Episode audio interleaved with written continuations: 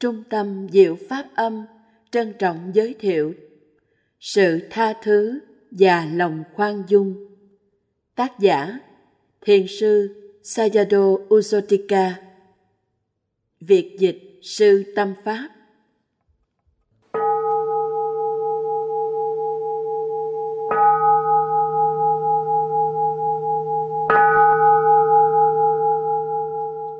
Khi bạn hành thiền miên mật cả ngày, hãy cố gắng giữ cho thân thư giãn và giữ cho tâm thư giãn. Chúng ta rất thường xuyên bị căng thẳng. Ngày hôm nay là để dành cho những người mới bắt đầu. Có rất nhiều điều phải học hỏi và tìm hiểu về thiền. Rất nhiều thứ cần phải học hỏi về con đường phát triển tâm linh. Tôi mong muốn có thể tổ chức thành một loạt các bài giảng để mọi người có thể đến thường xuyên và học hỏi dần dần từ thấp lên cao. Đó là một loại hình đào tạo về tâm linh. Tôi nghĩ Pháp là loại hình đào tạo cao nhất, bởi vì chúng ta học hỏi và tìm hiểu về cuộc đời. Điều đó rất quan trọng và nghiêm túc. Thông thường, tôi hay nói về chánh niệm, bởi vì đó là chủ đề chính của tôi, và Đức Phật cũng nói về chánh niệm mỗi ngày. Song, Đức Phật cũng dạy rất nhiều loại thiền khác nhau để hỗ trợ cho thiền chánh niệm. Chẳng hạn, niệm ơn Đức Phật cũng là một loại thiền. Tôi hy vọng là các bạn đã hiểu về các ơn Đức Phật. Khi bạn nghĩ về một người thật thanh tịnh, thật tĩnh lặng, thật từ bi và trí tuệ, càng nghĩ về một người thanh tịnh, bình an, tĩnh lặng, trí tuệ, từ bi và giải thoát, bạn lại càng cảm nhận được điều đó ở trong mình. Cái chúng ta nghĩ đến nhiều nhất là cái chúng ta sẽ trở thành. Đây là một quy luật tâm lý, tôi nghĩ vậy. Cái chúng ta nghĩ đến nhiều nhất là cái chúng ta sẽ trở thành. Hiểu được rằng con người có thể phát triển và tấn hóa về mặt tâm linh, rằng đó là một khả năng của chúng ta, điều đó thật là hoan hỷ. Khi còn trẻ, tôi học hỏi và nghiên cứu rất nhiều. Càng học nhiều, tôi càng trở nên hoài nghi. Liệu có thể như thế được chăng? Càng học nhiều, bạn sẽ càng hoài nghi. Lúc đầu, đối với tôi là như vậy. Càng học, tôi càng biết nhiều và càng thấy rằng thật khó để nói về bất cứ điều gì, bởi vì chúng ta thật sự biết được gì nào. Khi tôi còn trẻ, tôi cảm thấy như thế đấy. Tôi đọc rất nhiều sách về tôn giáo. Càng đọc nhiều về tôn giáo, tôi lại càng trở nên hoài nghi. Tôi không thể tin vào điều gì. Thật khó để tin. Thế rồi dần dần tôi học thiền. Không phải vì tôi muốn đắc đạo, mà chỉ vì tôi muốn làm cho tâm mình bình an và tĩnh lặng. Và tôi tin rằng bất cứ người nào cũng có thể làm được điều đó, cho dù anh ta có theo tôn giáo hay không chăng nữa. Và bạn cũng có thể làm điều đó. Rất ích lợi khi bạn có được một cái tâm bình an và tĩnh lặng. Vậy đó, khi tôi phát triển được định tâm và chánh niệm, đôi lúc tâm tôi trở nên rất tĩnh lặng và bình an. Tôi rất thích trạng thái tâm ấy. Tôi thực sự quý trọng nó. Tĩnh lặng và bình an, rất trong sáng và thanh tịnh. Khi tâm bình an, tĩnh lặng và trong sáng, nó trở nên rất mềm dịu nhưng không hề yếu ớt. Sự yếu ớt và mềm dịu không phải là một. Nó trở nên mềm mại và dịu dàng. Nó trở nên dễ tiếp nhận hơn. Và rồi bất chợt, một thoáng chớp suy nghĩ lướt qua tâm tôi. Ngay cả khi tâm tôi trở nên rất tĩnh lặng và bình an, mặc dù nó chỉ thoáng qua trong tâm vài phút, chỉ 2 hay 3 phút, tâm tôi trở nên rất bình an và tĩnh lặng, rất tĩnh lặng, không chạy trốn, không vật lộn để trốn chạy. Tôi không cố gắng kiểm soát tâm mình, chỉ là tĩnh lặng và bình an, rất trong sáng, chỉ kéo dài trong mấy phút, 2 hay 3 phút, và tôi nghĩ mình có thể được tĩnh lặng và bình an đến thế. Thì những người thực hành chăm chỉ hơn, thời gian lâu hơn và có bài bản hơn, chắc hẳn sẽ có một cái tâm tĩnh lặng, bình an, sáng suốt và mềm dịu hơn rất nhiều. Đó là bước chuyển đầu tiên của tôi để tin rằng con người có thể trở nên thật sự bình an và tĩnh lặng, thật sự sáng suốt, thật sự dịu mềm. Tôi nói dịu mềm có nghĩa là có cả tâm từ bi nữa. Nó chứa đựng rất nhiều thứ. Thế rồi tôi tìm hiểu thêm về Đức Phật và tìm hiểu thêm rất nhiều về thiền. Thử thực hành nhiều thể loại thiền khác nhau. Tôi thực hành thiền chỉ, Samatha, thiền tâm từ, tâm bi. Tôi không thực sự cưỡng ép mình phải thương yêu, bởi tôi nghĩ bản chất mình không thực sự là yêu thương. Nói thật với các bạn, khi còn trẻ, tính tôi vốn lãnh đạm, lạnh lùng hơn là yêu thương, lạnh lùng nhiều hơn yêu thương. Hầu như mọi lúc, tôi thường rất khó tính, không bằng lòng với mọi người và với cả chính mình. Không hài lòng và về mặt nào đó cũng hay cáu, hay khó chịu. Tôi không biết dùng từ nào chính xác hơn để diễn tả điều đó. Luôn luôn đi tìm cái sai, tìm kiếm và chỉ ra những điều sai trái, không đúng đắn. Luôn đi tìm lỗi của người khác và của chính mình. Điều đó khiến tôi trở thành một người cứng rắn và nghiêm khắc. Tôi không biết tại sao mình lại trở thành như vậy. Nhưng rồi sau đó, tôi đã cố gắng biện hộ cho mình. Tôi nghĩ đó là cách để mình tồn tại. Tôi phải cứng rắn để tồn tại. Bởi vì thời thơ ấu, tôi không có một tuổi thơ hạnh phúc. Tuổi thơ của tôi không phải chịu đựng sự tàn nhẫn và bạo lực. Nói một cách đúng đắn, có thể nói là tôi bị bỏ mặc. Cha mẹ tôi rất bận rộn, họ không có thời gian cho tôi, chỉ là bỏ mặc. Nhưng điều đó làm tôi cảm thấy rất đau khổ. Bị bỏ mặc cũng rất đau khổ. Không cảm thấy mình không được coi trọng. Đó là từ tôi muốn dùng. Không được coi trọng, chẳng coi ra gì. Không hẳn là tình thương, cha mẹ tôi không đối xử tàn nhẫn với tôi. Họ chỉ không quan tâm tới tôi. Chỉ thế thôi. Tôi cảm thấy rất cô đơn. Vì vậy tôi nghĩ, bị bỏ cô đơn cũng là một sự nhẫn tâm đối với một đứa trẻ. Khi nghiên cứu Phật Pháp, dần dần tôi hiểu hơn về mọi người và về tâm. Và khi thực hành nhiều loại thiền khác nhau, tôi cũng thực hành thiền tâm từ và cố gắng nghĩ đến bố mẹ tôi. Đối với tôi, thật không dễ để yêu thương cha mẹ mình. Và thật ra, để yêu thương bất cứ một người nào đó cũng chẳng dễ tí nào. Mọi người nói rất nhiều về tình thương và họ nghĩ yêu thương thì rất dễ. Tôi không chắc, nhưng đối với tôi thì rất khó. Chủ nhật tuần trước, tôi đã nói về tâm từ, Metta, tình thương. Tôi chưa bao giờ nghĩ yêu thương là dễ dàng. Để yêu thương hoàn toàn vô điều kiện không dễ chút nào. Vì thế, tôi cố gắng hết mình để cảm nhận tình yêu thương đối với cha mẹ tôi và các vị thầy của tôi. Đối với tôi, yêu thương thầy của mình dễ hơn yêu thương cha mẹ nhiều. Tại sao thế? Bởi vì tôi mong đợi từ cha mẹ mình nhiều hơn và tôi bị thất vọng.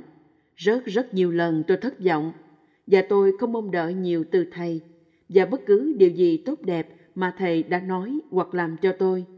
Tôi biết trân trọng những điều ấy hơn bởi vì tôi không coi đó là những thứ đương nhiên mình phải được hưởng. Tôi coi cha mẹ là thứ đương nhiên mình có. Họ nên phải yêu thương tôi. Nhưng tôi không mong đợi thầy tôi sẽ yêu thương tôi. Họ chỉ cần dạy tôi học tiếng Anh, toán, khoa học. Nhưng khi bạn được một cái gì đó mà mình không hề mong đợi, bạn sẽ biết quý trọng nó hơn. Và nếu bạn mong đợi quá nhiều, khi cảm thấy mình không có đủ, bạn sẽ cảm thấy thất vọng và bất mãn. Bạn không biết quý trọng nó. Chính vì vậy, tôi nghĩ đó chính là điều chúng ta đang làm. Thế nên tại sao tôi lại khó trân trọng tình thương và lòng tốt của cha mẹ mình như vậy? Khi tôi bắt đầu thực hành Phật Pháp, những lời dạy của Đức Phật, tôi cố gắng thực hành tất cả những lời dạy của Ngài. Và đây cũng là một lời khuyên của thầy tôi. Không chừa lại bất cứ cái gì. Thực hành tất cả. Tâm từ, tâm bi, tâm xả. Tâm xả và sự thờ ơ vô tâm không phải là một. Trước kia tôi khá thờ ơ, lãnh đạm, nhưng tôi không có tâm xả, không có tâm quân bình.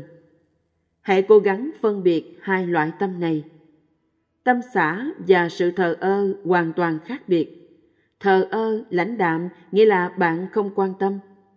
Tâm xả nghĩa là bạn quan tâm nhưng không thấy bị phiền não hay bị ảnh hưởng bởi điều đó.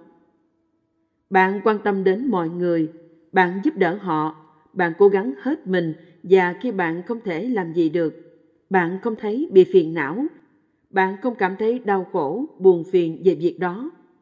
Tâm xả là tích cực, còn sự thờ ơ, vô tâm hay lãnh đạm là tiêu cực.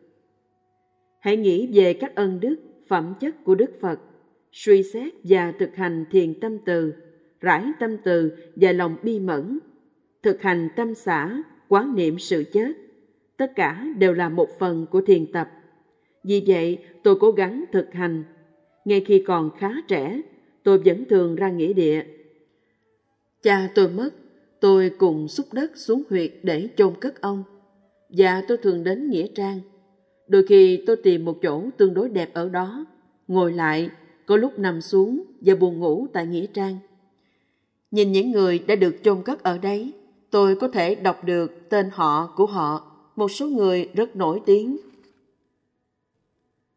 Suy xét về cái chết cũng là một phần của sự thực hành tâm linh. Nó nhắc nhở chúng ta rất nhiều điều. Tôi chôn cất cha, sau đó đôi khi tôi tưởng tượng có một cái huyệt khác và một đám tang khác diễn ra. Có người sẽ được chôn cất ở đấy. Rất nhiều người đến đưa tiễn. Trước khi chôn, người ta đặt quan tài xuống huyệt, mở ra một lát cho người thân và bạn bè nhìn mặt tiễn biệt lần cuối. Họ mở quan tài ra. Tôi đang tưởng tượng, tôi nhìn vào quan tài và thấy mình trong đó. Đó là đám tang của tôi, và tôi sắp được chôn ở đó, ngay bên cạnh cha tôi. Tưởng tượng hai cha con tôi được chôn cùng một chỗ, và tôi nghĩ về tâm oán giận của mình. Có thể nói như vậy. Không phải là giận nhiều lắm, nhưng vẫn là một loại tức giận rằng ông đã không thèm quan tâm đến mình. Và tôi nghĩ, bây giờ mình nên làm gì? Cả hai chúng tôi giờ đã chết. Nếu bạn tưởng tượng điều đó thật sống động, nó là một bài học rất bổ ích. Tất cả chúng ta đều sẽ phải chết. Nếu chúng ta được chôn cất gần một người đã làm tổn thương mình, người bỏ rơi mình, lạm dụng mình, bạn sẽ cảm thấy như thế nào? Và điều gì sẽ diễn ra sau đó? Hãy tưởng tượng điều gì sẽ diễn ra. Chúng ta học được điều gì từ việc đó? Chúng ta vẫn còn có thời gian và còn đang sống. Chúng ta sẽ sống như thế nào và muốn sống như thế nào? Chúng ta có muốn tiếp tục sống với tâm sân đó, với nỗi đau đó suốt cả quãng đời còn lại không?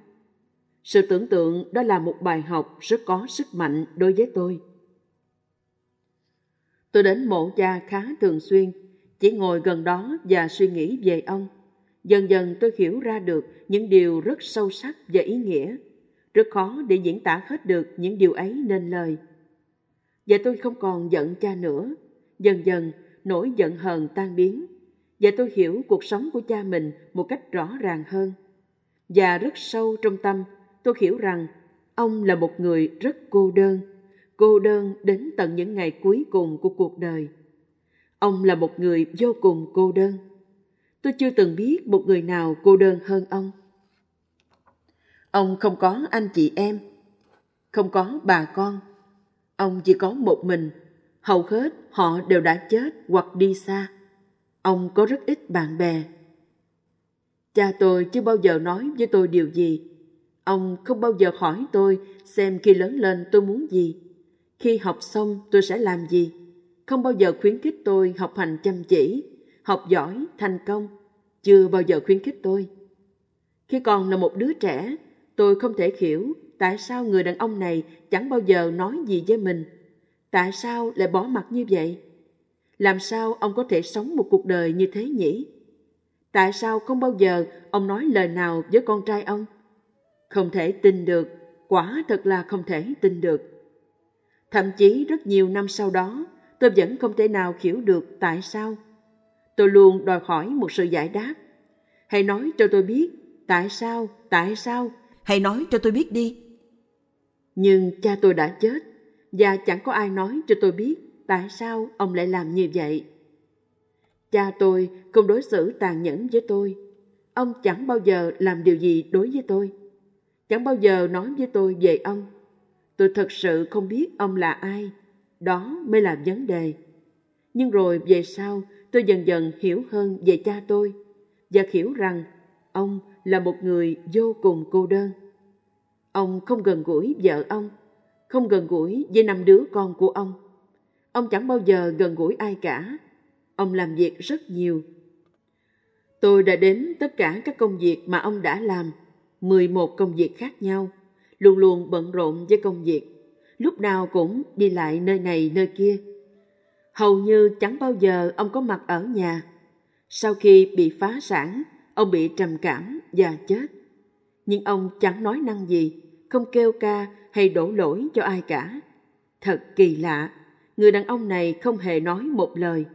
Ông không thể hiện cảm xúc của mình với bất cứ ai. Nhưng tôi thì hoàn toàn ngược lại với ông. Tôi nói ra bất cứ những gì ở trong tâm mình, chứ không giống cha tôi chút nào. Sau này, tôi mới hiểu ông đã tuyệt vọng và cô đơn như thế nào.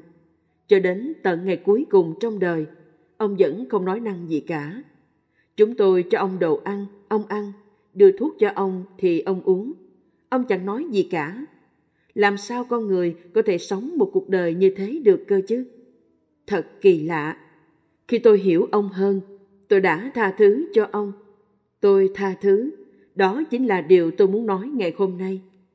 Tha thứ là một điều rất quan trọng, bởi vì chỉ khi tôi đã tha thứ cho cha tôi, thì tôi mới được tự do để tiếp tục sống. Đó là cách để dọn sạch tâm mình, làm sạch trái tim mình, để có được thêm nhiều khoảng không gian trong tâm để phát triển tâm mình. Bởi vì chừng nào chúng ta còn chấp giữ bất cứ sự oán giận nào, bất cứ cảm giác bị tổn thương nào, bất cứ sự bất mãn và tức giận nào, chúng ta sẽ không có không gian cho sự phát triển tâm linh. Để phát triển tâm linh, chúng ta cần tạo khoảng không gian trong tâm, cần mở rộng trái tim mình ra với tất cả mọi người. Chẳng hạn, khi người nông dân gieo mùa, điều đầu tiên họ phải làm đất, dọn sạch sỏi đá, cây khô, bụi rậm và cỏ.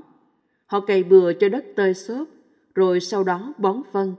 Họ cho nước vào ruộng, rồi mới gieo hạt. Hạt lúa nảy mầm và bén rễ dễ dàng hơn bởi vì đất đã được cày bừa kỹ. Cũng như vậy, để phát triển tâm linh, chúng ta cần phải chuẩn bị cho tâm mình, cho trái tim mình. Chúng ta sẽ không thể phát triển các phẩm chất tâm linh của mình đến mức cao nhất nếu không học cách tha thứ cho mọi người, tha thứ cho cả chính mình nữa. Đôi khi tôi làm những chuyện xấu và thấy rất khó để tha thứ cho mình. Tôi cảm thấy tội lỗi. Khi bạn bị mặc cảm tội lỗi, bạn không được tự do. Trong tiếng Pali, từ mặc cảm tội lỗi gọi là kukkutcha. Gốc của từ kukkutcha là ku và kata. Kata nghĩa là đã làm, ku nghĩa là xấu, đã làm việc xấu. Trong những lời dạy của Đức Phật, tâm lý mặc cảm tội lỗi được coi là bất thiện, không lành mạnh. Chúng ta có thể hiểu được rất rõ điều đó. Mặc cảm là không lành mạnh. Đó là một loại bệnh của tâm. Một số người cứ tiếp tục sống cả cuộc đời trong mặc cảm tội lỗi như vậy. Vì vậy, tự tha thứ cho bản thân mình cũng là một điều rất quan trọng. Khi bạn cảm thấy tội lỗi hoặc khi bạn cảm thấy thất vọng, bực bội với một người nào đó, nếu nhìn kỹ vào trong tâm mình, bạn sẽ thấy cái tôi, tức bản ngã của mình trong đó rất lớn. Cái ngã rất to, rất lớn. Vì vậy, càng ngã mạn thì chúng ta lại càng cảm thấy tội lỗi hơn. Không tha thứ là một loại ngục tù. Khi không thể tha thứ cho ai đó, chúng ta tống anh ta vào tù. Nói ví dụ như một người nào đó phạm tội, chúng ta bắt giữ anh ta và giam trong tù. Tâm chúng ta cũng như vậy. Chúng ta giam giữ rất nhiều người trong nhà tù của mình. Chúng ta khóa chặt họ lại trong đó. Vì vậy, không tha thứ là một nhà tù. Bạn nhốt người khác vào trong tù, nhưng chính trong quá trình ấy, bạn cũng tự nhốt chính mình vào tù luôn, bởi vì bạn là người giữ chìa khóa và canh cửa. Tôi sẽ không cho anh ra ngoài. Tôi có thể thả anh, nhưng tôi không thả. Trong lúc ấy thì chính chúng ta cũng đang ngồi tù. Đổ lỗi cũng y như vậy. Trừng phạt cũng là một nhà tù. Chúng ta cứ đi trừng phạt mọi người suốt cả cuộc đời. Và chúng ta cũng vẫn đang trừng phạt họ ngay cả trong suy nghĩ nữa. Nhưng trong cùng tiến trình ấy, chúng ta cũng tự trừng phạt chính mình. Chúng ta không thể tách rời hai việc đó được. Chúng ta trừng phạt mọi người và cùng lúc cũng tự trừng phạt mình. Có người đã từng nói, những cảm xúc phiền não thường sẽ nặng nề nhất đối với những người không thể hoặc không chịu tha thứ. Rất quan trọng phải ghi nhớ. Những cảm xúc phiền não thường sẽ nặng nề nhất đối với những người không thể hoặc không chịu tha thứ. Nếu chúng ta không thể tha thứ, khi có những cảm xúc phiền não, nó sẽ trở thành loại phiền não nặng nề nhất đối với chúng ta. Chúng ta tự làm cho chính mình đau khổ, tự đối xử tàn nhẫn với chính mình bằng cách không tha thứ. Chúng ta đau đớn vì điều đó. Khi tức giận, chúng ta đau khổ. Khi trừng phạt một ai đó, ngay cả khi chỉ trong suy nghĩ, chúng ta cũng đau khổ. Chúng ta không được tự do. Với trạng thái tâm như vậy, chúng ta sẽ không thể thực sự phát triển được các phẩm chất tâm linh đến mức độ cao nhất. Tha thứ không phải là dấu hiệu mềm yếu, mà là một sức mạnh cảm xúc rất sâu sắc. Tha thứ là một sức mạnh của cảm xúc. Chúng ta đủ mạnh mẽ, chúng ta đủ lớn để tha thứ, để buông xả. Tôi giải phóng cho anh đi, cho anh tự do. Giờ đây tôi cũng được tự do.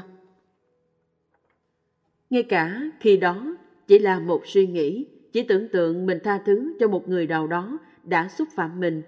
Khoảnh khắc đó, bạn đã cảm thấy được giải thoát. Cơn sân vẫn có thể đến lại nữa. Bạn lại tiếp tục làm như vậy cho đến khi học được cách tha thứ cho mọi người, tha thứ cho tất cả mọi chuyện, tha thứ vĩnh viễn để không bao giờ bạn đổ lỗi, không trách cứ ai về bất cứ điều gì nữa. Hãy tưởng tượng khi bạn có trạng thái tâm ấy, trạng thái tâm không đổ lỗi, không trách móc bất cứ ai. Tâm bạn được giải thoát, thanh thản như thế nào? Tôi không chấp giữ oán giận, tôi không muốn trừng phạt bất cứ ai vì bất cứ điều gì. Tôi giải phóng cho mọi người khỏi bất cứ điều gì họ đã làm với tôi, thậm chí bất cứ điều gì họ sẽ làm với tôi trong tương lai. Sống với cái tâm như thế thực sự là quá tốt, quá tuyệt vời. Chúng ta cần sự tự do và giải thoát như vậy để phát triển các phẩm chất tâm linh của mình, để thực sự vượt ra khỏi tầm mức tâm thế gian, để thể nhập vào tầm trí tuệ xuất thế gian, vượt ra khỏi thế gian, khỏi thế giới phàm phu này. Khi chúng ta tức giận, chúng ta bị giam giữ trong thế giới này, bị giam giữ trong thế giới phàm tục.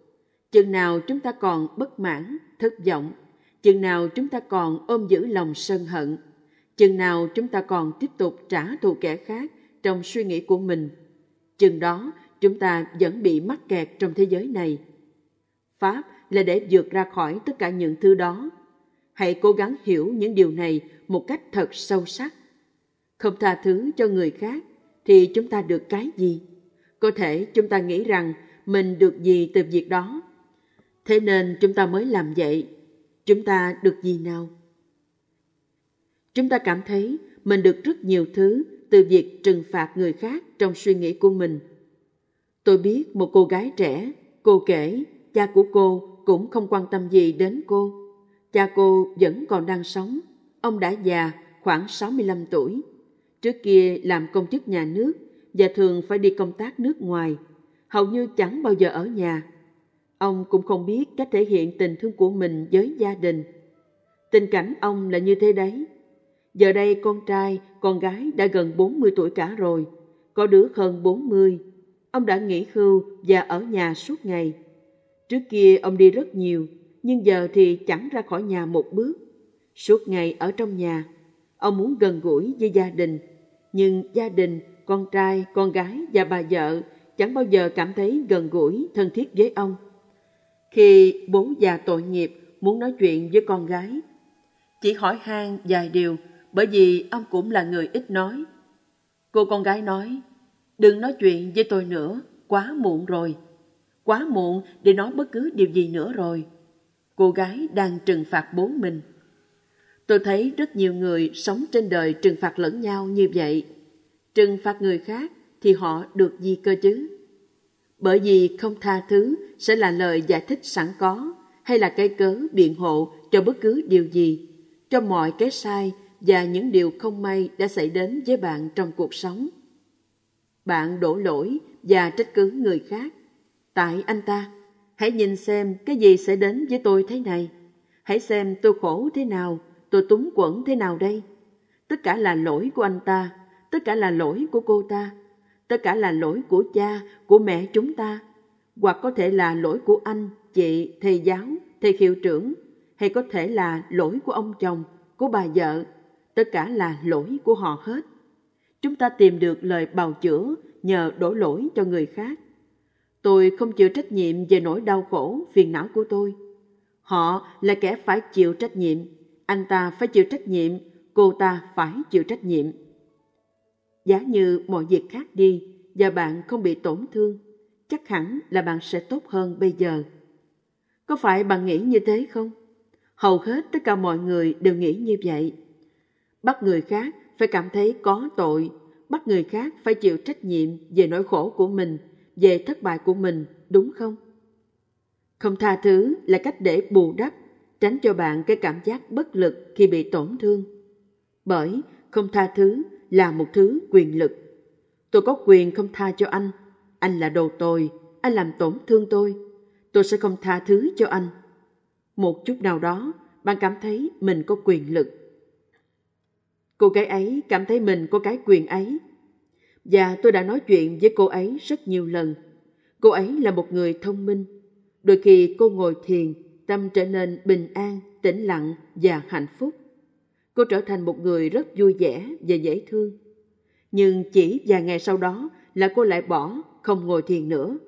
Khi tôi hỏi, tại sao cô không hành thiền nữa? Cô ấy nói, nếu tôi cứ tiếp tục hành thiền, tôi sẽ không thể nào giận cha tôi được nữa. Cô ta muốn trừng phạt cha mình. Cô ta muốn ăn miếng trả miếng. Cô ta nói, cô cảm thấy rất có quyền lực mỗi khi cô tức giận. Nhưng hãy nhìn xem mình đã làm gì với chính bản thân mình. Mình đã gây tổn thương cho chính mình như thế nào khi làm như vậy. Bạn sẽ không thể tiến bộ về mặt tâm linh chút nào hết. Một số người nói, tha thứ và quên đi. Nhưng quên thì không tốt. Chúng ta phải học hỏi từ sự việc, hiểu, học, không bao giờ quên lãng.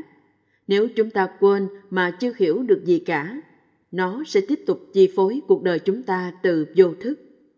Thực ra, chúng ta không bao giờ có thể quên được bất cứ chuyện gì. Tha thứ không phải là lãng quên. Khi tha thứ cho những người đã làm tổn thương mình, chúng ta không xóa sạch những đau khổ quá khứ khỏi ký ức. Chúng ta không xóa đi những ký ức đau khổ của quá khứ.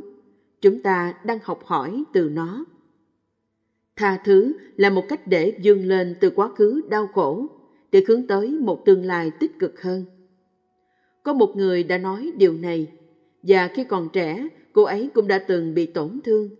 Hãy nghĩ cho chính mình, hãy tưởng tượng bạn đang phải vác trên vai một gánh nặng thật lớn, hay phải kéo lê một vật nặng theo mình, trong khi đang phải cố đi cho nhanh. Hãy xem khó biết bao. Tôi thường có một giấc mơ tồi tệ, một ác mộng. Nó là một cơn ác mộng lặp đi lặp lại. Tôi nằm mơ, thấy giấc mơ này rất nhiều lần mỗi năm. Trong tất cả những giấc mơ đó, tôi đều đang đi tàu hoặc máy bay, và tôi không có đủ thời gian. Đã đến lúc lên tàu, đến lúc lên máy bay, tôi đi tìm hành lý của mình và chẳng tìm được. Đôi lúc tôi có quá nhiều hành lý, rất nặng, và chẳng có ai mang giúp cả. Trong một lần mơ thì tôi thấy đó không phải là hành lý của tôi. Một người nào đó đưa cho tôi mang giúp. Tôi mang hành lý của họ và nghĩ bụng, mình đang làm gì nhỉ?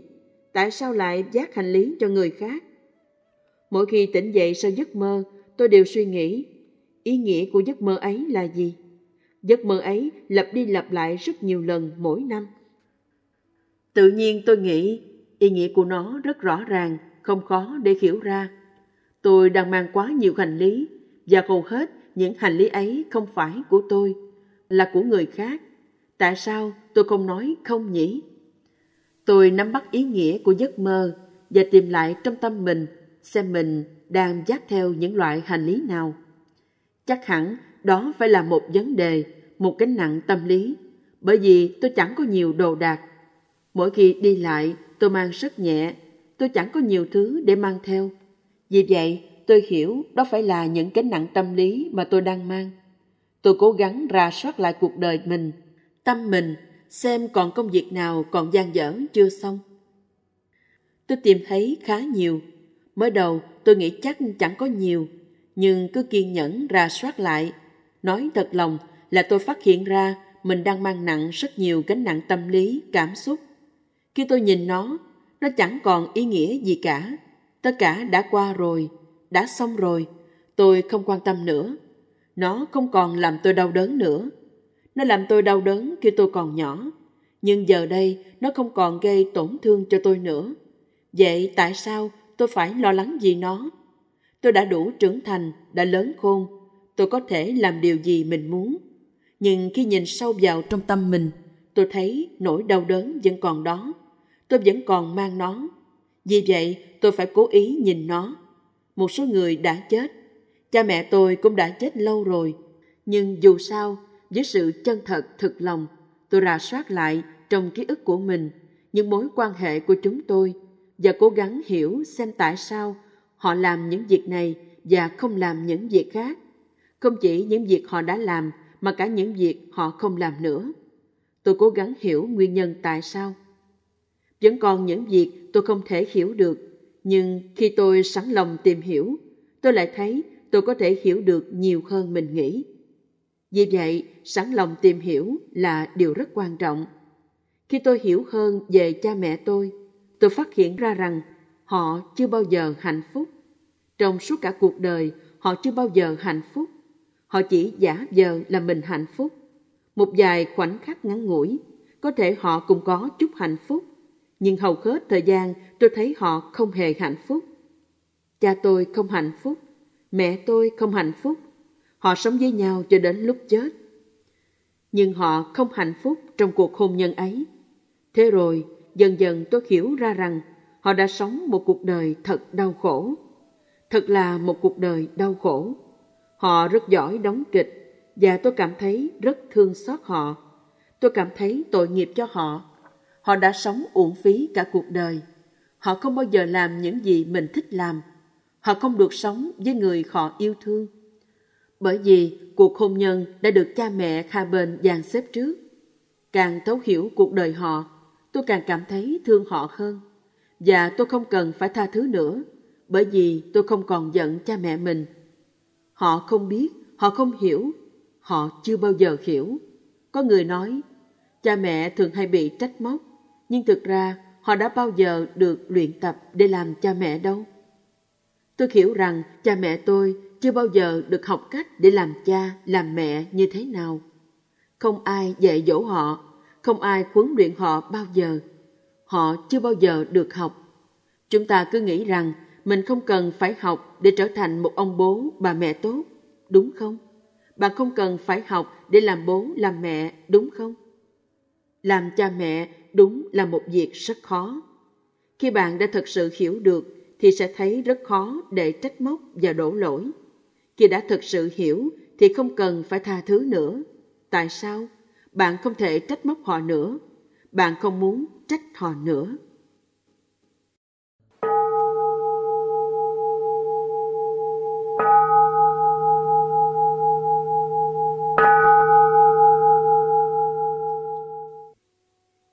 Khi xem xét lại cuộc đời mình và buông bỏ tâm sân, lòng oán hận, tôi càng được tự do hơn.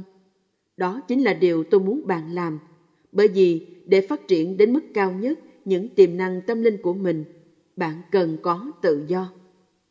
Chúng ta thực sự cần tự do, bởi vì tâm sân ấy khiến chúng ta uổng phí rất nhiều năng lượng và thời gian. Có thể chúng ta không ý thức được, nhưng những thoáng chốc suy nghĩ vẫn luôn luôn lướt qua tâm chúng ta. những ký ức từ thời thơ ấu, những cơn sân, từ những sự bất mãn và thất vọng, những chuyện cũ, nó thoáng qua rất nhanh, có thể chỉ trong vài giây. Những thoáng chớp suy nghĩ xảy đến một cách vô thức. Chúng tiêu hao một số lớn năng lượng, làm hao phí rất nhiều năng lượng của chúng ta. Và nó cũng làm hạ thấp tầm mức tâm của chúng ta nữa. Nó làm cho trái tim mình thoái hóa, nó làm cho tâm mình thoái hóa. Mà chúng ta cần phải có một tầm mức tâm rất cao, cần một mức độ cao các phẩm chất thiện để thực sự phát triển được các tiềm năng tâm linh của mình. Có thể phải mất một thời gian dài để dứt bỏ được tất cả những gánh nặng mà chúng ta đang mang theo. Điều duy nhất chúng ta cần là phải sẵn lòng. Chúng ta có chọn cách tha thứ hay không? Đó là một câu hỏi rất quan trọng. Nó là một sự lựa chọn. Thực sự là lựa chọn. Nó không tự diễn ra. Bạn phải lựa chọn tha thứ. Hay là bạn vẫn muốn trừng phạt không phải chỉ một người? Nếu nhìn lại cuộc đời mình, bạn sẽ thấy có rất nhiều người chúng ta muốn trừng phạt, muốn trả thù. Những người mà chúng ta vẫn trả thù ở trong tâm. Người đó có thể là cha mình, mẹ mình. Tôi còn nhớ thầy hiệu trưởng ở trường cũ. Thầy phạt tôi mà chẳng có lý do gì cả. Phạt vì chuyện tôi không làm. Ông phạt tôi rất nặng và tôi rất xấu hổ vì mọi người cứ nghĩ tôi đã làm việc ấy mà thực ra tôi không làm. Tôi biết mình không cảm thấy tội lỗi vì chuyện đó, nhưng mà tôi vẫn bị phạt, chẳng có cách nào giải thích được. Tôi không được phép giải thích và cảm giác bị tổn thương ấy vẫn còn ở lại trong tâm tôi rất nhiều năm. Mỗi khi bạn bè cũ gặp nhau, chúng tôi nói chuyện về các thầy cô giáo của mình. Mỗi khi nói đến tên ông thầy ấy, tôi vẫn cảm thấy cảm giác bị tổn thương. Tôi muốn gặp thầy, tôi muốn nói với ông ấy là ông phạt tôi vì cái chuyện tôi không hề làm. Tôi muốn nói cho ông ấy biết, nghĩa là tôi vẫn còn chấp giữ chuyện ấy trong lòng. Nhưng tôi chẳng có cơ hội để nói với ông nữa. Chắc bây giờ ông ấy cũng đã khoảng 80 tuổi rồi. Đôi khi tôi tưởng tượng gặp lại ông ở đâu đó, nhưng giờ đây tôi không còn ghét ông nữa.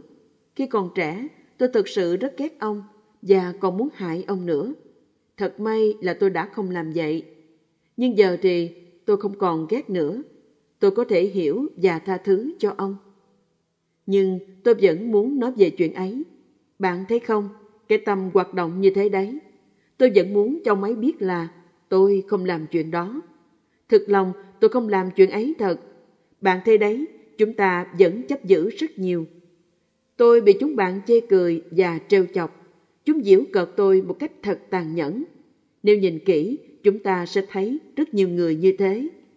Đó có thể là bạn bè đồng nghiệp, bạn học, bạn ở cùng phòng, anh chị, vợ chồng, bạn gái, bạn trai, vân vân, bất cứ người nào. Không ít người như vậy. Hãy thông thả, bình tĩnh và làm cho tâm mình dịu trở lại càng nhiều càng tốt. Và lúc nào đó, khi bạn cảm thấy thật định tĩnh, hãy cố gắng hiểu họ và hiểu cả chính bạn nữa. Chấp giữ sân hận trong lòng, bạn sẽ chỉ tự hại chính mình. Bạn đang uổng phí cuộc đời mình mà thôi. Bạn có thể cứ tiếp tục cho rằng mình đúng. Tôi bị tổn thương và kẻ đó là người xấu. Bạn có thể tiếp tục đánh giá phán xét người đó suốt cả cuộc đời.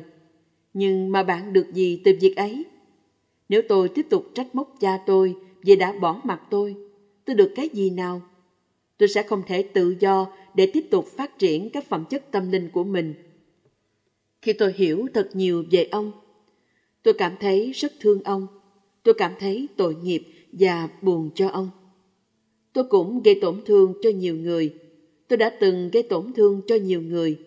Để tha thứ cho những người đã làm tôi tổn thương thì dễ hơn là nói lời xin lỗi với những người tôi đã làm tổn thương và xin họ tha thứ.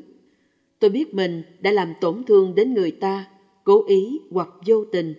Đôi khi tôi chỉ cố gắng giải quyết vấn đề của mình, nhưng trong quá trình đó tôi lại làm tổn thương đến người khác, dù sao họ cũng đã bị tổn thương. Và tôi cảm thấy rất khó khăn để nói, tôi xin lỗi, hãy tha thứ cho tôi. Tại sao thế?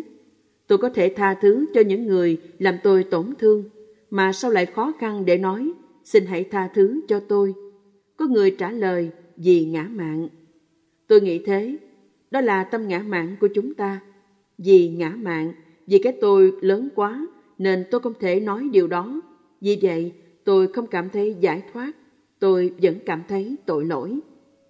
Ví dụ, có rất nhiều ví dụ từ trong chính cuộc đời tôi. Bạn có thể xem xét lại cuộc đời bạn và tìm ra. Bạn biết đấy, nhiều lần tôi đã kể là tôi có 2 đứa con gái. Tôi rời bỏ chúng để đi xuất gia từ khi chúng còn rất nhỏ. Tôi giải quyết vấn đề của mình bởi vì vào thời điểm đó trong cuộc đời tôi, thế giới của tôi đang tan vỡ. Tôi không thể sống hạnh phúc giữa cuộc đời và cũng không biết phải làm gì nữa. Tôi không thể chịu đựng thêm chút nào được nữa. Quá đủ là quá đủ. Tôi cố gắng giải quyết vấn đề theo cách riêng của mình, nhưng đã mang lại cho các con tôi bao nhiêu là đau khổ. Mặc dù tôi không cố ý làm như vậy, nhưng dù sao chúng cũng bị tổn thương và cảm thấy bị cha mình bỏ rơi. Và tôi cũng cảm thấy rất có lỗi về điều đó. Tôi thường suy nghĩ về điều đó, nghĩ rất nhiều và vẫn không muốn nói, cha xin lỗi các con, hãy tha thứ cho cha. Phải mất rất nhiều năm tôi mới có đủ can đảm, sự thành thật, sẵn sàng chịu tổn thương để nói với con gái mình rằng hãy tha thứ cho cha. Trong hoàn cảnh đó, vào thời điểm đó trong cuộc đời, tôi chỉ làm những gì mình nghĩ là tốt nhất. Tôi có thể đã làm những điều còn tệ hại hơn. Tôi có thể đã tự giết mình, nhưng tôi đã không làm những điều đó. Tôi cố gắng hết mình để làm những gì tôi nghĩ là tốt nhất có thể làm được vào thời điểm đó. Khi chúng ta xin được tha thứ, thì sau đó chúng ta sẽ cảm thấy được giải thoát. Tôi nhận lỗi của mình. Sau khi nói hãy tha thứ cho cha, tôi cảm thấy rất nhẹ lòng. Tôi nhận thấy mình không còn cảm giác có lỗi nữa. Thật là tuyệt vời. Giờ đây tôi không còn cảm thấy tức giận hay cảm thấy cần phải trừng phạt bất cứ ai nữa. Ngay cả khi có ai đó làm điều gì xấu với tôi trong tương lai, tôi không nghĩ là mình sẽ chấp giữ bất cứ sự sân hận nào với người đó nữa. Có thể lúc nào đó tôi vẫn cảm thấy thất vọng. Điều đó tôi không thể nói chắc. Nhưng tôi sẽ không bao giờ chấp giữ lòng sân hận và nghĩ rằng một ngày nào đó mình sẽ trả thù. Tôi sẽ không còn làm điều đó nữa. Hãy tưởng tượng bạn không còn đổ lỗi, trách móc bất cứ ai về bất cứ điều gì nữa. Bạn sẽ cảm thấy giải thoát như thế nào? Bạn cần có sự giải thoát đó để phát triển các phẩm chất tâm linh của mình. Sống với tâm sân trong suốt cả quãng đời còn lại của bạn thật không phải là việc nên làm. Sống theo cách đó thì bạn sẽ không bao giờ thực sự phát triển được các phẩm chất tâm linh của mình. Nếu bạn thực sự nghiêm túc muốn được giải thoát hoàn toàn, hãy suy xét đến điều này một cách nghiêm túc. Hãy cố gắng hiểu được rằng trong lúc bạn trừng phạt và trả thù người khác, bạn cũng đang tự trừng phạt chính mình. Bạn có muốn tiếp tục trừng phạt chính mình như thế không? Bị bỏ rơi, nhạo báng, làm bẽ mặt, phản bội, lừa dối, lạm dụng, bỏ mặc không quan tâm. Nhiều người đến với tôi và kể chuyện của họ. Có người kể về mẹ anh ta, người khác kể về bố mình. Ông bố và người con không nói chuyện với nhau. Người con muốn chuộc lỗi với bố và cố bắt chuyện. Nhưng ông bố nói không cần phải nói về chuyện đó. Ông chỉ muốn tránh xa, không liên lạc. Ông không muốn có bất cứ liên hệ nào. Khi chúng ta không thể tha thứ cho một người nào đó, thực ra là chúng ta vẫn để cho người đó kiểm soát cuộc đời mình. Chúng ta để cho người đó định khuôn mình là ai. Hãy suy nghĩ thật sâu sắc về điều đó. Bằng cách không tha thứ, chúng ta đang buộc người đó phải chịu trách nhiệm về phiền não và đau khổ của mình. Các bạn đã hiểu chưa? Chúng ta đang buộc người đó phải chịu trách nhiệm, bất kể đó là ai. Điều đó có nghĩa là chúng ta không nhận chịu toàn bộ trách nhiệm về cuộc đời mình, về hạnh phúc hay đau khổ của mình. Tôi đau khổ tại vì anh, và anh phải chịu trách nhiệm về điều đó. nghĩa là tôi không chịu trách nhiệm. Vậy ai sẽ làm cho bạn hạnh phúc ngoại trừ chính bản thân bạn? Tha thứ là tự yêu thương chính bản thân mình, chịu trách nhiệm về chính mình. Hãy trả tự do cho người đó. Hãy ra đi tự do. Tôi không còn trách móc và đổ lỗi cho anh nữa. Và bằng việc ấy, bạn cũng trả tự do cho chính mình nữa. Giờ đây, tôi được tự do đi và làm những gì tôi muốn. Không tha thứ là tự hành hạ bản thân mình. Không tha thứ cho người khác là tự tra tấn mình. Vậy, bạn có thể tha thứ cho anh ta không? Nếu bạn cứ tự làm mình bất mãn, khổ sở về những gì người ta đã đối xử với bạn, bạn sẽ không thể sống một cuộc đời hài hòa, cân bằng và có mục đích. Hãy để cách nghĩ này thấm sâu vào tâm bạn. Nếu bạn cứ tự làm mình bất mãn, khổ sở về những gì người ta đã đối xử với bạn, bạn sẽ không thể sống một cuộc đời hài hòa, cân bằng và có mục đích. Bạn đang uổng phí cuộc đời mình. Bạn không thể sống một kiếp sống đầy tình thương và phát triển về mặt tâm linh mà không tha thứ. Nếu muốn sống một cuộc đời đầy tình thương và phát triển về mặt tâm linh, bạn phải học cách tha thứ. Hãy học cách tha thứ, đó là một loại học hỏi. Một kiếp sống đầy tình thương và phát triển về mặt tâm linh đòi hỏi bạn phải chịu trách nhiệm hoàn toàn về cuộc đời của chính mình. Hãy tự nói với chính mình: tôi tự chịu trách nhiệm về cuộc đời của chính mình. Tôi tự chịu trách nhiệm về hạnh phúc của tôi. Tôi tự chịu trách nhiệm về đau khổ, phiền não của chính tôi. Và tha thứ cũng là rộng lượng. Bạn cần phải rộng lượng thì mới tha thứ được. Đúng vậy không? Tôi là người đại lượng. Chính vì vậy tôi tha thứ cho anh. Tha thứ là cao thượng. Nó rất cao thượng. Và có người nói câu này, một câu nói thật sự rất tuyệt vời: bạn không bao giờ vượt lên hơn người khác được nếu vẫn còn cố cây cú thua đủ cho bằng phân với họ. Bằng cách cố cho bằng phân với họ, ăn thua đủ với họ, bạn không bao giờ hơn họ được. Thật là tuyệt, thật khó tìm được câu nào hay như thế. Bạn có thể nói được điều gì như thế không? Thật là hay, thật sự quý giá như một viên ngọc. Bạn không bao giờ vượt lên hơn người khác được nếu vẫn còn cố cây cú thua đủ cho bằng phân với họ. Khi còn trẻ, ưu tiên hàng đầu của tôi là sự công bằng. Bất cứ ai làm điều gì sai trái cần phải bị trừng phạt. Nhưng thật là uổng phí cuộc đời nếu tôi cứ tiếp tục đi trừng phạt mọi người như thế. Làm thế nào để trừng phạt được một người đã chết? Cách đối trị duy nhất đối với sân hận là tình thương. Đức Phật nói: Akhothena chine koham. Có ai còn nhớ câu kệ Pali này không? Nó nằm trong kinh Pháp Cú. Không hận thắng hận thù là định luật ngàn thu. Bằng tâm không sân hận, bạn sẽ chiến thắng và nhiếp phục một người sân hận. Lấy không sân thắng sân hận, lấy thí thắng sang tham, lấy thật chân thắng hư ngụy. Asatun Satun Chinde nghĩa là một người xấu.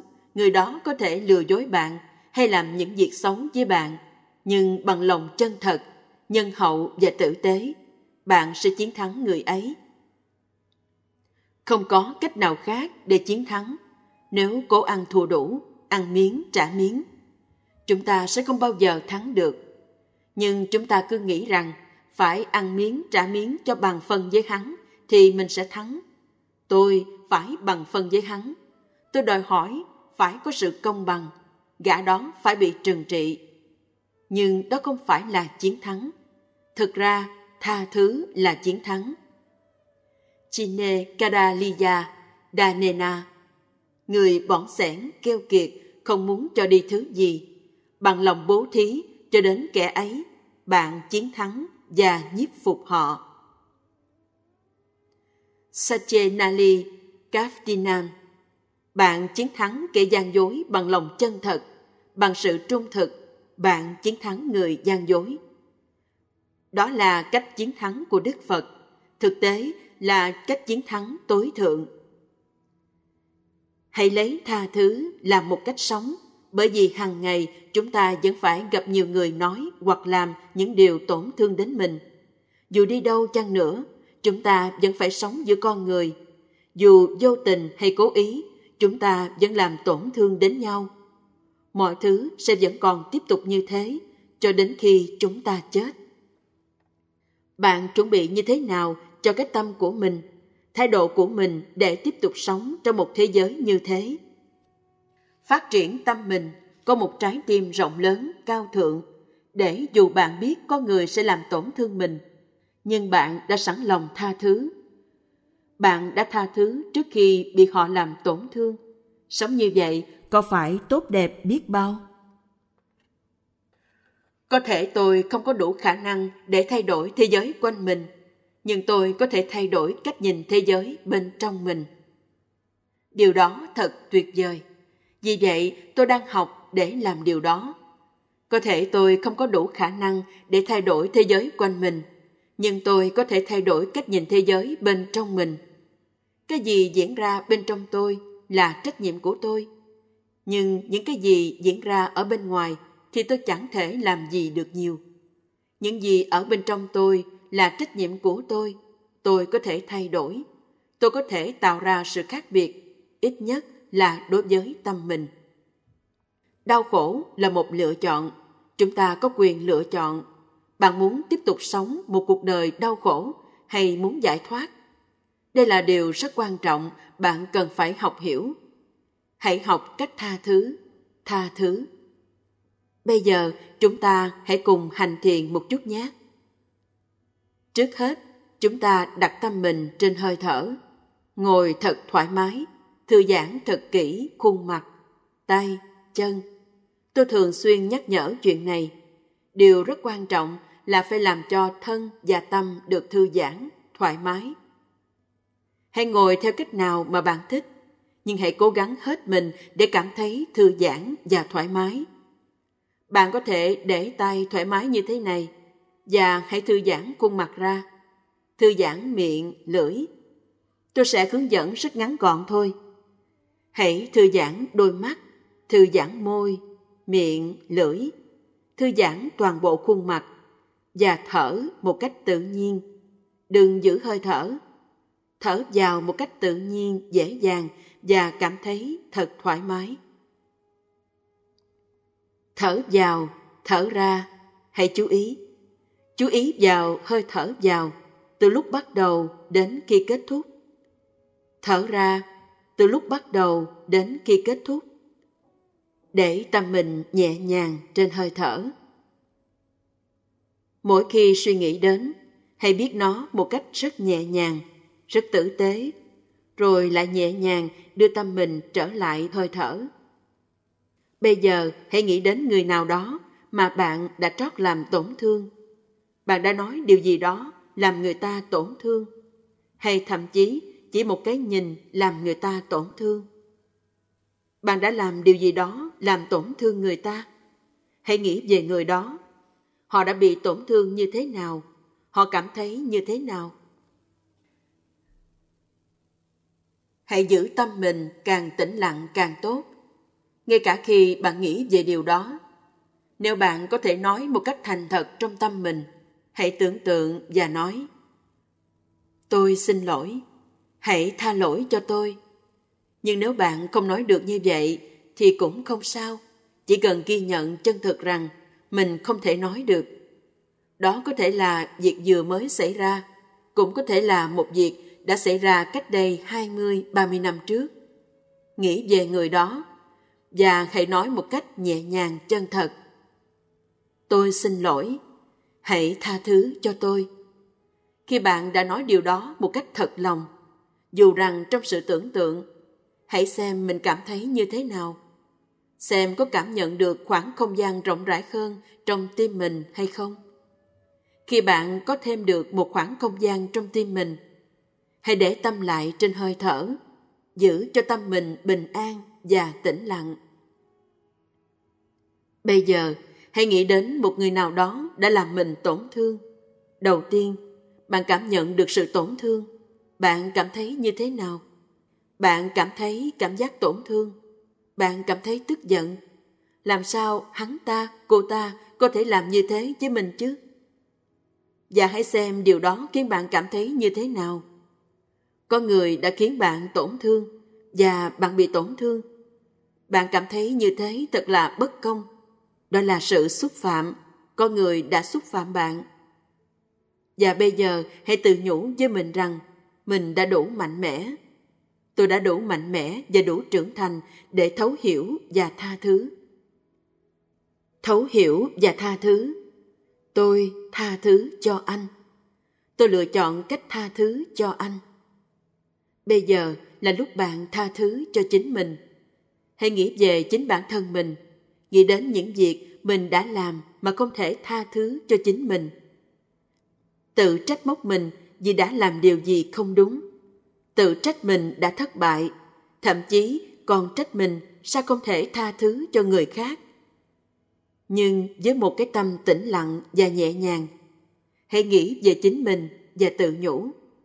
Tôi tự tha thứ cho tôi. Tôi yêu thương chính bản thân tôi. Hãy xem điều gì diễn ra trong tâm khi bạn nói như vậy. Bạn có thể chấp nhận được điều đó không? Tôi tự tha thứ cho chính mình. Tôi yêu thương chính con người tôi. Tôi ở đây để học hỏi, để thấu hiểu. Tôi ở đây để tha thứ cho mọi người, trong đó có cả chính tôi. Tôi có những việc quan trọng hơn để làm. Tôi đang tiến bước đến giải thoát. Tha thứ cho mọi người, tôi giải thoát cho họ. Tôi không bắt ai phải chịu trách nhiệm về hoàn cảnh của tôi nữa. Tôi được tự do sống cuộc đời tôi. Tôi được tự do để phát triển các phẩm chất tâm linh của mình. Tôi lớn mạnh, tôi mạnh mẽ, tôi rộng lượng, tôi tha thứ. Khi bạn tĩnh lặng và bình an, bạn có thể định hướng tâm mình.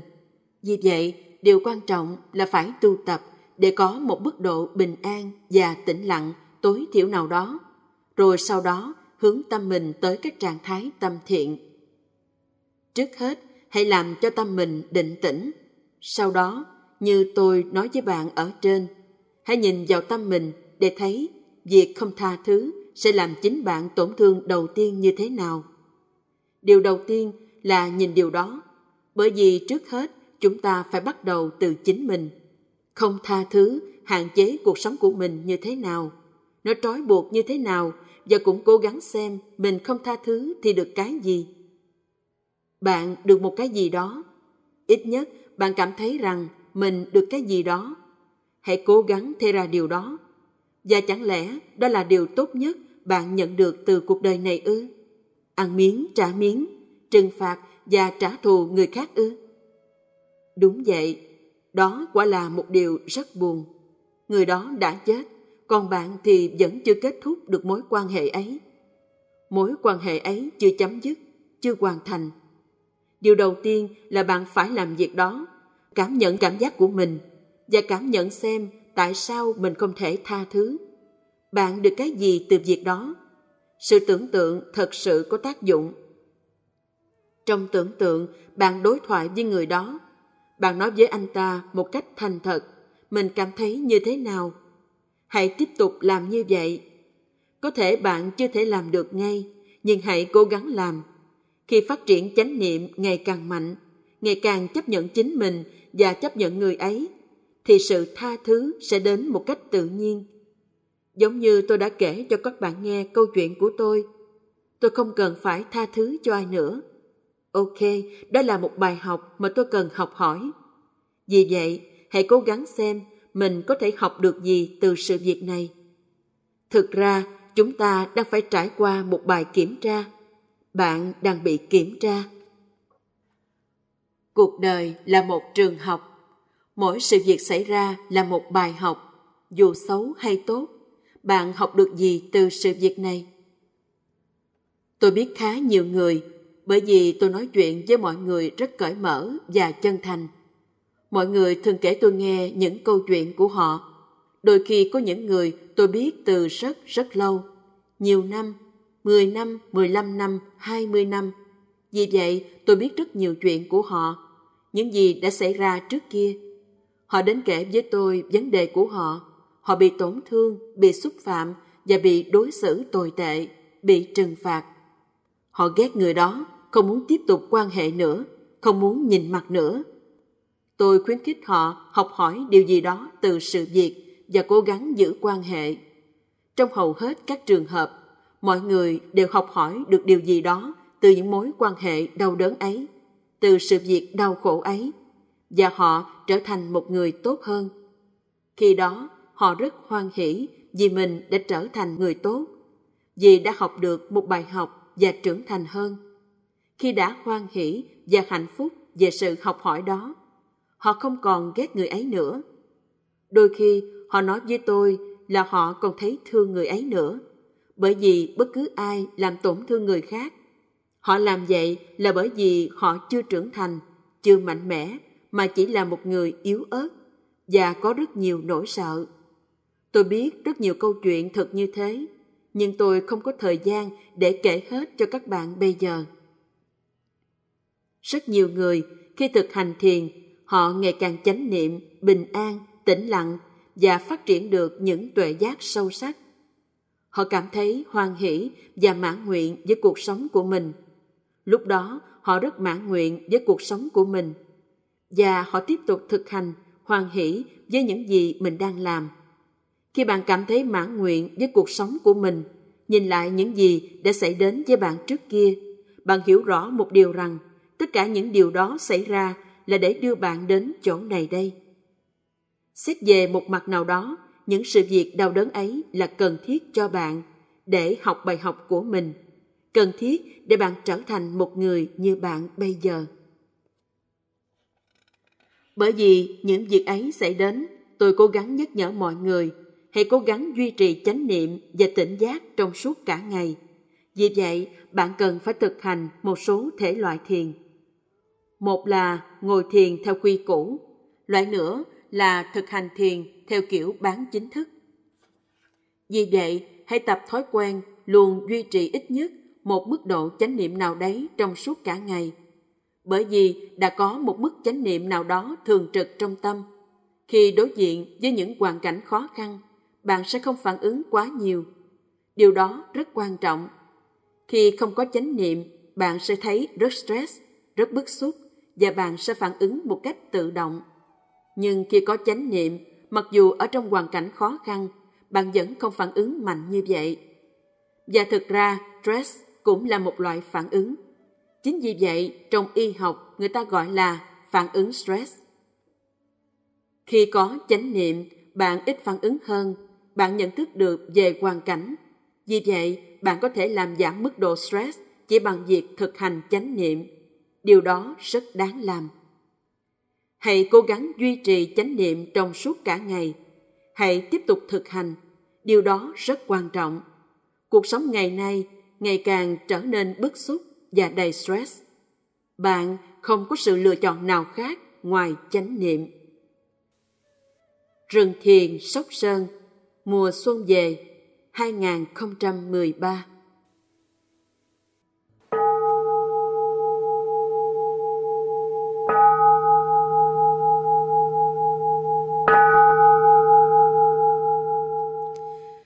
Trung tâm Diệu Pháp Âm, Văn phòng, Chùa Khuôn Việt, số 1355, đường Hoàng Sa, phường 5, quận Tân Bình, thành phố Hồ Chí Minh.